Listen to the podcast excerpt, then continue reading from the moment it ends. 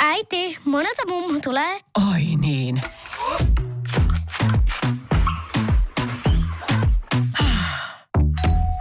Helpolla puhdasta. Luonnollisesti. Kiilto. Aito koti vetää puoleensa. Kirjailija ja toimittaja Heidi Holmavuo on saapunut studioon. Hyvää huomenta. No hyvää huomenta.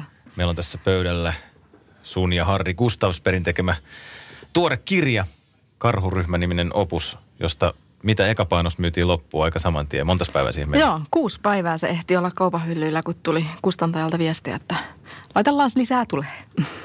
Tollainen kirja on nyt siis ilmestynyt ja no karhuryhmä on tuttu kaikille, mutta esittelepä vielä karhuryhmä jotenkin nopeasti, että mikä on karhuryhmä? Karhuryhmä on poliisi erikoisjoukko keskittynyt teknisiin taktisiin tilanteisiin ja kutsutaan sitten aina paikallispoliisin avuksi.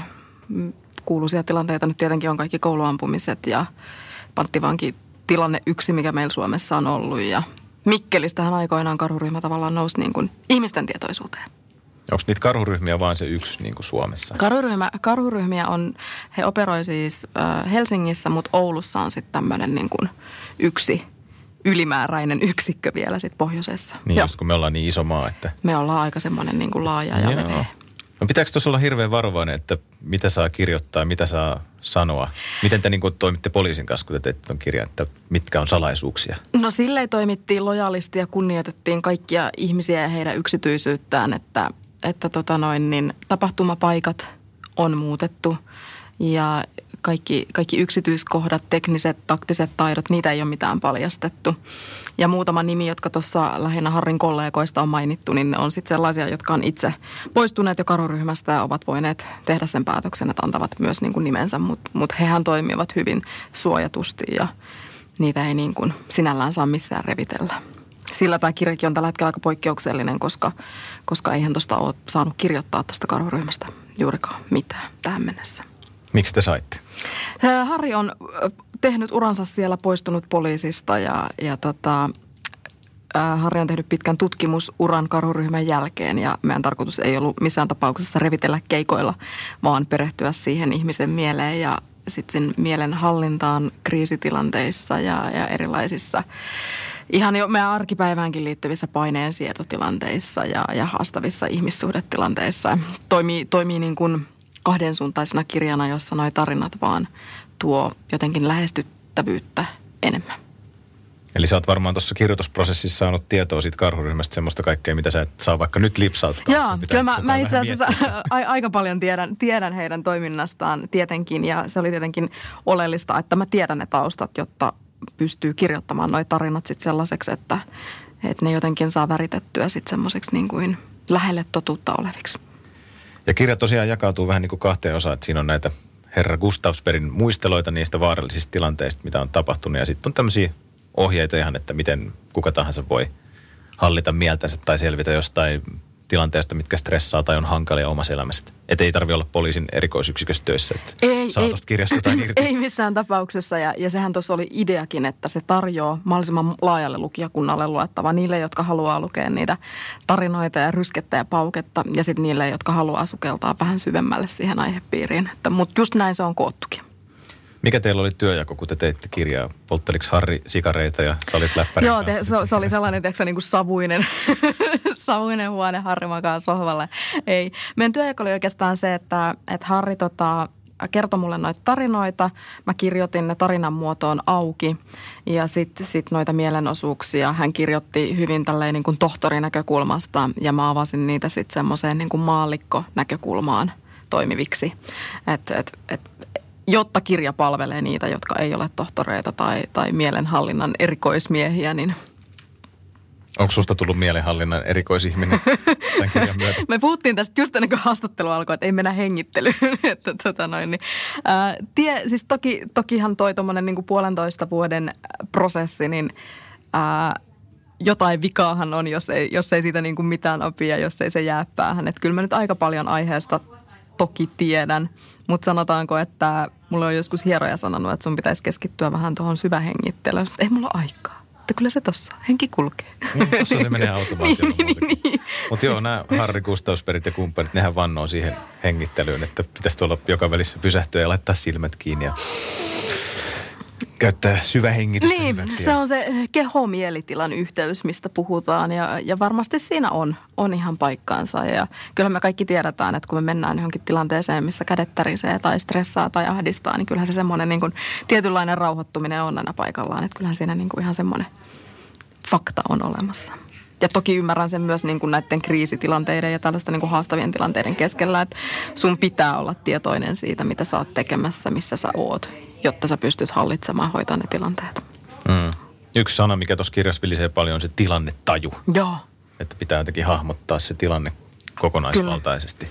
kyllä. Ja nim- nimenomaan, ja juuri se, että ää, mä kävin mielenkiintoisen keskustelun vähän aikaa sitten siitä, että, että olisiko, pystyttäisikö esimerkiksi tällaisissa niin kuin kouluampumistyyppisissä tapauksissa ää, tilannetajun kautta pelastautumaan itse tai, tai että, että olisiko se mahdollista niin, että kun ihminen on päässään tehnyt jonkun suunnitelman, miten se etenee ja, ja hän on niin kuin rakentanut sinne, jos ajatellaan nyt vaikka tämmöistä niin kuin kouluampumista, että hän on rakentanut selkeä jonkin mielikuvan päässään, että hän tietää koulun pohjapiirustuksesta, mutta miten hän etenee. Sitten jos siellä tulee yksi ihminen, joka käyttäytyykin poikkeavalla tavalla, niin onko se pelastava tekijä? Ja sitten vielä, että miten kaikki eri ihmiset hahmottaa sen saman tilanteen. Joo, se on toinen. omalla se on, laillansa. Joo, se on toinen. Ja jos me, me mietitään vaikka tätä hetkeä, niin sä näet sen todennäköisesti ihan eri tavalla kuin mä näen sen. Että mm. et, et, noihan on niin kuin hyvin semmoisia yksilöllisiä ja herkullisia mielenkiintoisia asioita. Ja, Ja sit- niin, ja ajantajuhan on vielä sellainen, että jos me ollaan jossain vaativassa tilanteessa, niin mä voin sanoa, että siihen meni kymmenen minuuttia ja sanoa, että ei, se oli kaksi ja puoli minuuttia. Mm. Ja todellisuus on ehkä joku puoliväli siitä. Tulee mieleen jotkut liikennetilanteet, missä on ollut joku onnettomuus lähellä tai tapahtunut, missä just se ajantaju sitten, se aika niin kuin tavallaan hidastuu. Mm. Joo, se on ihan just, niin se on, no niin no, kyllä. Joo, ja sitten vielä tuosta, miten hahmotetaan ne tilanteet eri lailla, niin tuli tuosta kirjasta mieleen nyt se yksi esimerkki, kun siinä, oliko siinä ollut sitten toinenkin Harri-niminen mies ja oli ollut joku piiritystilanne ja sitten taas, että kumpi Harri siellä loukkaantui ja sitten meneekin homma ihan sekaisin, kun, niin kuin se on jostain ihan pienestä sitten kiinni. Että, Niin ja siis tästä, tästä tullaan niin kuin kommunikaatio ja kommunikaation tärkeyteen ja, ja niin kuin itsekin tietenkin kun on pelastusalalla toiminut, niin se semmoinen viestin toistaminen. Semmoinen, että, että vaikka se tuntuu kuinka typerältä, että, että kahvikuppi maassa, kahvikuppi maassa, niin silloin me ymmärretään, että me tiedetään, mistä me puhutaan. Että, että kuinka tärkeää on se kommunikaatio ja, ja se, että se kommunikaatio toimii. Että sitten tämmöisiä epäselvyyksiä juuri tulee. No toki, toki niin kuin jos on kaksi samaa nimeä, mutta, mutta sehän vaikeuttaa tilannekuvan luomista jos sä kuvittelet, että se on joku toinen jossain muualla, jo- jolle on tapahtunut jotain. Kirjailija ja toimittaja Heidi Holmavo 957 täällä vieraana ja käsitellään Karhuryhmä nimistä uutuuskirjaa ja teillähän on Tampereella tulossa kirjajulkkari Ilta.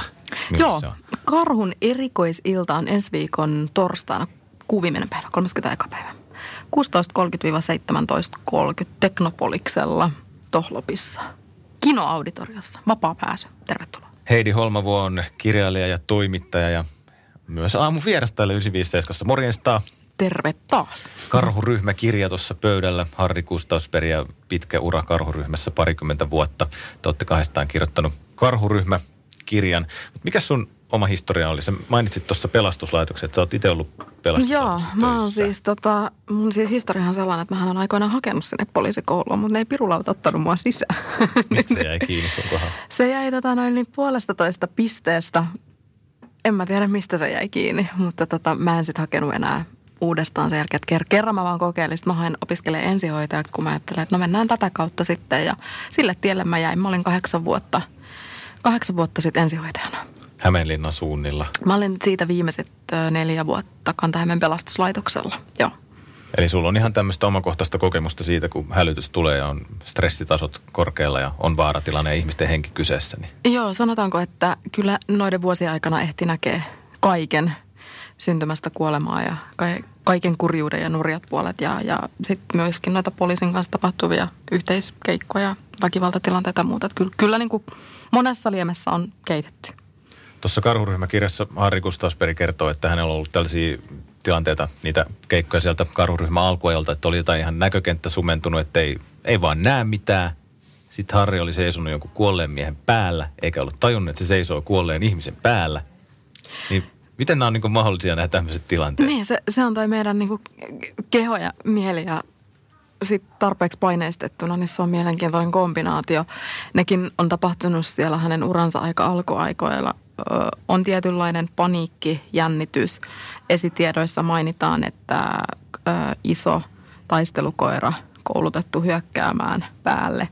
Sä odotat ja valmistaudut siihen, että sä avaat tai meet kohteeseen sisään, että siellä on koira, joka voi hyökätä minä hetkenä tahansa sun kimppuun ja sun kaikki fokus on siinä.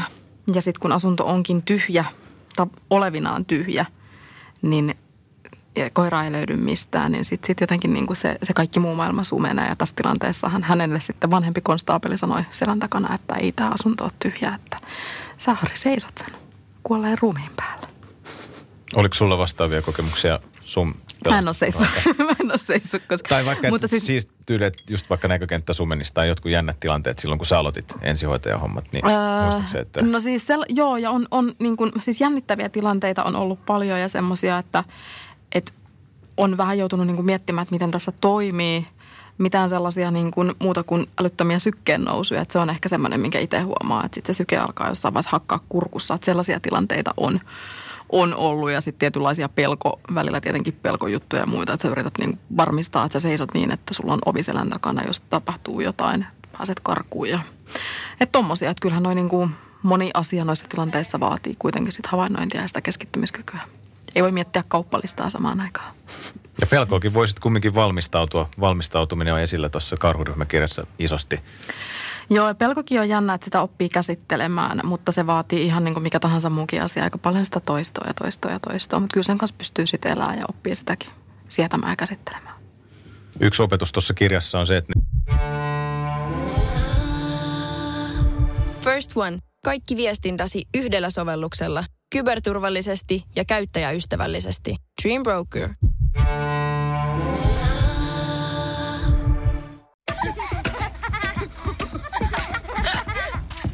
Äiti, monelta mummu tulee?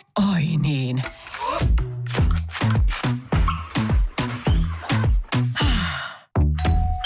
Helpolla puhdasta. Luonnollisesti. Kiilto. Aito koti vetää puoleensa. Vaikeat tilanteet pitäisi käydä jälkeenpäin läpi sitten omassa mielessä, että mitä tapahtui ja miltä se tuntui, mitä mä itse tein. Ja toi on jotenkin hyvä, että tuolla on toi, että miltä se tuntui. Mm. Että oliko se silleen, että siellä Harri Kustasperin uran alkuvuosina siellä karhuryhmässä ei mietitty, että tunteita, mutta sitten loppuvuosina niin siellä on ukot sitten käy läpi, että tuntemuksia. Miltä Joo. tuntui? Miltä susta tuntui? Joo, ja se, se on jännä, että, että hän niinku kuvasi, että ei, ei niistä niinku puhuttu ja ei niitä edes saanut käsitellä. Ja sitten sit se mietit, että sehän on vaan, että tämä nyt on tämä duuni ja tämä hoidetaan. Kunnes alettiin ymmärtää, että se pakka leviää jossain vaiheessa. Että ihmisiä – ihmisiä, niin kuin poliisit ja, ja kaikki muutkin on, että pakkohan niitä asioita on käsitellä. Ja siitä Harri on sitten lähtenyt myös niin kuin opiskelemaan tätä aihetta ja miettimään, että miten tätä pitää työstää. Ja on ollut aika hieno huomata, kun on keskustellut Harrin entisten kollegoiden kanssa karhusta, että, että kyllähän kaikki puhuu aika avoimesti siitä, miltä asiat on tuntunut ja, ja miten niitä on käsitelty ja mitä jälkikäteen on tehty. Mutta toi on jotenkin aika terve kehityssuunta. Että niin on, on tosi terve käsitys. Joo, puhuu tunteista. On, on ja se, se on niin kuin tosi hieno ollut huomata ja jotenkin niin kuin musta on äärimmäisen mielenkiintoista käydä niitä keskusteluja yhä edelleen siitä, että, että siitä, siitä, niin kuin siitä mielen tematiikasta noissa tilanteissa. Että ollaan pääsemässä eroon siitä, että ei kun se on duunia, se hoidetaan ja kukaan ei itke. että tota. Ja sitten mä luulen, että sillä on myös vaikutus siihen, että että kyllähän kirjassa käsitellään myös niin kuin poliisin pimeää puolta ja, ja niin kuin sitä, että myös poliisit sortuu välillä niihin rikoksiin, mitä ja tapahtumiin, mitä heidän asiakkaansa tekee. Et, et kyllähän toikin kertoo siitä, että kyllähän, niin kuin, kyllähän me kaikki ollaan ihmisiä. Ihmisten lisäksi kirjassa on koiria sitten aika paljon esillä ja Harri Kustasperi oli erikoistunut poliisikoiriin.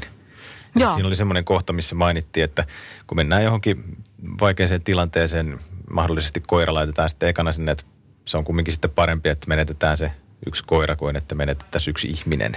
Joo, se on totta. Nää, nää on niinku, mä oon semmoinen niinku kans vannoutunut koira-ihminen, niin sitä on silleen, että ei me laiteta koiraa. Nyt ei laiteta koiraa sinne. Joo, ja sitten totta kai, jos on sellainen tilanne, että pitää miettiä, että uhrataanko koira vai ihminen, niin totta kai koira. Mutta kyllä he pyrkii myös miettimään niin sen, että jos tilanne on sellainen, että siellä on joku vaikka puukon kanssa, niin onko koiraa järkevää laskea sinne vai onko mahdollista hoitaa tilanne jotenkin muuten. Että tota, Mm. Mutta toi, joo, joo, siellä on mielenkiintoisia. Ja ihan jo semmoisia, niin että mit, mitä sun pitää vaikka ottaa huomioon, kun sä lähdet. Kauhajoki oli yksi hyvä esimerkki, että kun lähdettiin Hyvinkäältä painaa koirien kanssa autolla Kauhajoelle, niin heilläkin on tarpeet. Ne täytyy jossain vaiheessa päästä pihalle, pysäyttyä, vaikka on kuinka kiire. Jos, jos tilanne vaatii, että ne ei kohteessa pääsekään pitkään aikaan muuta kuin, niin kuin tosi toimii, niin kaikki tämmöiset asiat täytyy ottaa aina huomioon. Ja sitten kuitenkin, että nehän on sitten perheenjäseniä, että hän elää sen oman omistajansa kanssa sitten 24-7. Ja sitten siinä oli jotenkin liikuttava, että kun oli joku talo, mihin mennään sisään ja on ikkuna rikottu, niin koiralle pistetään jotkut suojatassut, että Joo, ja tassut pysyy kunnossa. Niin, se ja sitten sit toinen on mikä se, että, että ni, niin kun, niitähän kannetaan, tai oli hauska keskustelu, joku luuli, että niitä kannetaan sen takia rappukäytävässä tai muualla, että heidän voimat säästyy. Mutta tosiasiahan on se, että, että kynsistä kuuluu se pieni rapina koko Joo. ajan, että, että se ei paljastu. Että kyllähän siellä on niin paljon kaikkea semmoista, että, että mitä ei tule ajateltua ennen kuin vasta sitten, kun käy niitä läpi. Että niin, aivan totta. Ja sitten siinä oli myös, että ne koirat on aina intopiukeina lähdössä Joo, keikalle. Että ne ei joo. niinku liikaa silleen jännitä, mutta saattaa täristä jostain Joo. energiasta ja haluaisi va- päästä juokseen ja vapauttaa sen energiansa. Joo, ja sitten sit myös se, mikä on jännää, että, ää, sen kiinnioton tai sen accidentin jälkeen niin koira on vaarallisimmillaan myös Ai ihan kenelle tahansa. Että se, se ei niin kuin, se on jotenkin niin siinä adrenaliinipöllyssä, että, että hän voi olla siis vaaraksi kenelle tahansa siinä vaiheessa. Heidi Holmavuo, kirjailija ja toimittaja täällä vieraana ja me puhuttiin tuossa karhuryhmäkirjasta ja puhutaan edelleen. Tuossa kirjassa oli kuvattu semmoinen hetki, että karhuryhmäläiset ei tavallaan ole koskaan lomalla. Että jos on vaikka jotkut kesäiset grillijuhlat, niin siellä voi sitten puhelin soida ja vaikka olisi tavallaan vapaa-ilta, että sitten vaan lähdetään keikalle. Joo, tai lähdetään, ei, eihän tietenkään välttämättä velvoittaa voi, mutta se on sellainen ehkä toiminnan koodi tai jotenkin kunnia-asia, että sitten lähdetään, jos siihen on mahdollisuus. Mutta tota, tai sitten ainakin järjestellään ruvetaan kasailemaan, jos ei itse pääse, niin porukkaa muualta mukaan. Mutta ö, Harri kuvasi hyvin kirjassa ja, ja varsinkin tarinoissaan sitä, että, että hänelle se oli jotenkin sellainen kunnia-asia, että hän vähän niin kuin sääli sellaista tavallista perjantai-illan perheen isää aikoinaan, joka istui kotona bissen kanssa katsomassa telkkareita. Se oli hänelle vieras maailma. Mutta nyt hän sitten jotenkin sanoo, että nyt hän elää juuri sitä elämää ja hän nauttii siitä. Mutta että tämä kertoo hyvin siitä tietynlaista ryhmäytymisestä, että siihen mihin me kuulutaan. Mulla oli yllätys, että karhuryhmä tekee myös peruspartiointia. Että ihan niin, niin tavallista poliisimiehen työtä kuin, tai poliisinaisen työtä, poliisi-ihmisen Niin, työtä poliisi-ihminen. kuin voidaan tehdä. Poliisihenkilön työtä. Ei lähetä tälle linjalle, tämä on pitkä tie. Joo, pysytään tuossa karhuryhmäkirjassa. Niin, niin karhuryhmä tekee ihan tosiaan siis poliisin perusduunia. Joo, ja monelle tulee yllätyksenä, että hehän toimivat ihan paikallispoliisin johdon alaisuudessa ja tekevät, ja, ja 890 pinnaa on ihan perus, perustekemistä. Et toki sitten sit jos tarvitaan, niin lähdetään, mutta siellä he menevät muiden seassa. Ja mitäs tästä aiheesta tulee myös telkkariohjelma? Hmm. Kerropa siitä. Joo, ensi keväänä Deeplaylle, eli TV Vitoselle, tehdään ää, karhuryhmän toimintaan pohjaavaa TV-ohjelmaa, jota Harri ja Harrin opit ja, ja taidot sitten luotsaa eteenpäin. Ja kirjassa tosiaan luodataan ihmisen mieltä aika monelta eri kantilta. Tuossa jossain kohtaa kirja oli semmoinen, että Harri Kustavsberg kertoi jonkun tehtävän jälkeen, että joku se perushuoltomokahvi maistuu ihan jumalaiselta ja luonto näyttäytyy sitten ihan eri valossa. Että osaa tavallaan olla jossain hetkessä, kun on ollut joku semmoinen stressaava, vaarallinen tilanne, niin sitten ihan perusjutut sen jälkeen onkin niin kuin Joo. elämää suurempia. Kyllä, kyllä niin kuin niis, niin, joo, niiden hetkien jälkeen ja sitten sit kyllähän se muuttaa myös sellaista niin kuin katsontatapaa ihan yleisestikin, että et semmoinen niin kuin perusasioiden valittamisen määrä vähenee ja, ja ö, ehkä sellainen niin kuin kiire, Harri kuvaa hyvin, että hänellä ei koskaan ole kiire. Että hänellä voi olla paljon asioita, mutta hänellä ei ole kiire. Että hän tietää, mitä on kiire. Kiirehän on vaan tunne. Joku mm. joskus opetti mulle silleen, että se on vaan ihmisen fiilis, että mistä ei voi mitata, että onko meillä nyt kiire, että jos jotenkin absoluuttisesti, että ai nyt meillä on kiire, tuossa Niin, joku kiire vaan se on just, just se. Joo, se on nimenomaan tunne ja se jokaisen reaktio siihen valoon, että millaisen signaalin se sulle antaa. Pysytään syvällä. Pysytään. Ö, Mikä Apua. oli sulle suurin opetus, mitä sä opit tätä kirjaa tehdessä, karhuryhmäkirjaa kirjoittaessa? Äh, toi oli sellainen, niin kuin oikeastaan koko matka oli mulle semmoinen oppimatka.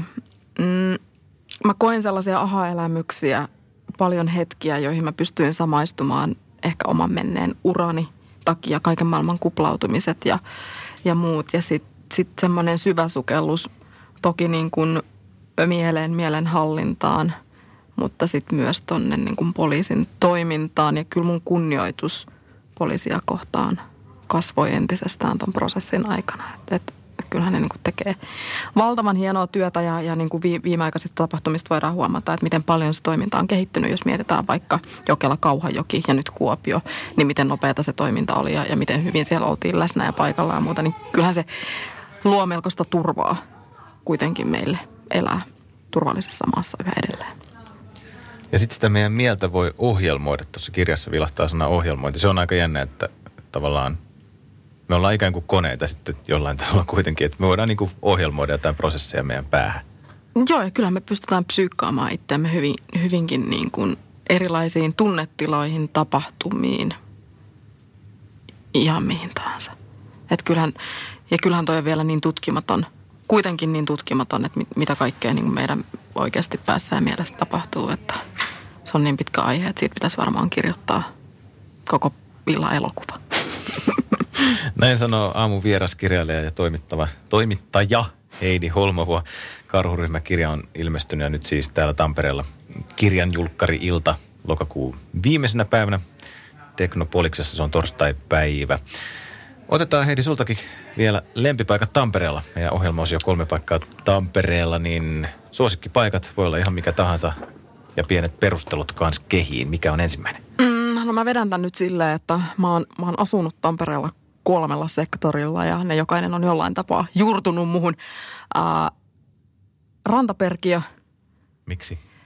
Ää, mä tykkäsin asua siellä. Mä asuin siinä ihan Pirkkahallin kupeessa ja se oli jotenkin makeet lenkkimaastot lähti vierestä ja rauhallista ja lyhyt matka kaupunkiin. Ja sitten nuoruusvuosina mä asuin ihan tuossa ytimessä.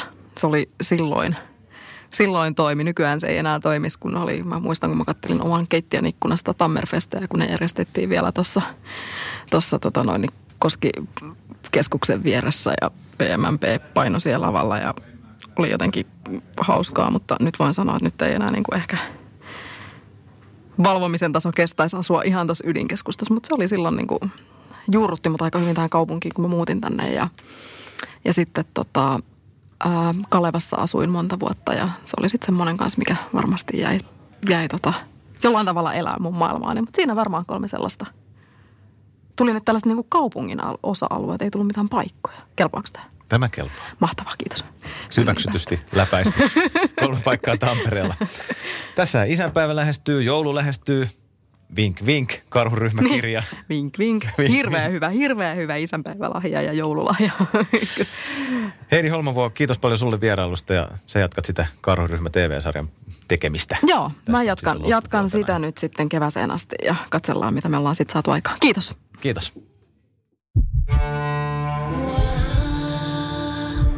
First One. Ensimmäinen kyberturvallinen ja käyttäjäystävällinen videoviestinnän ratkaisu Suomesta. Dream Broker.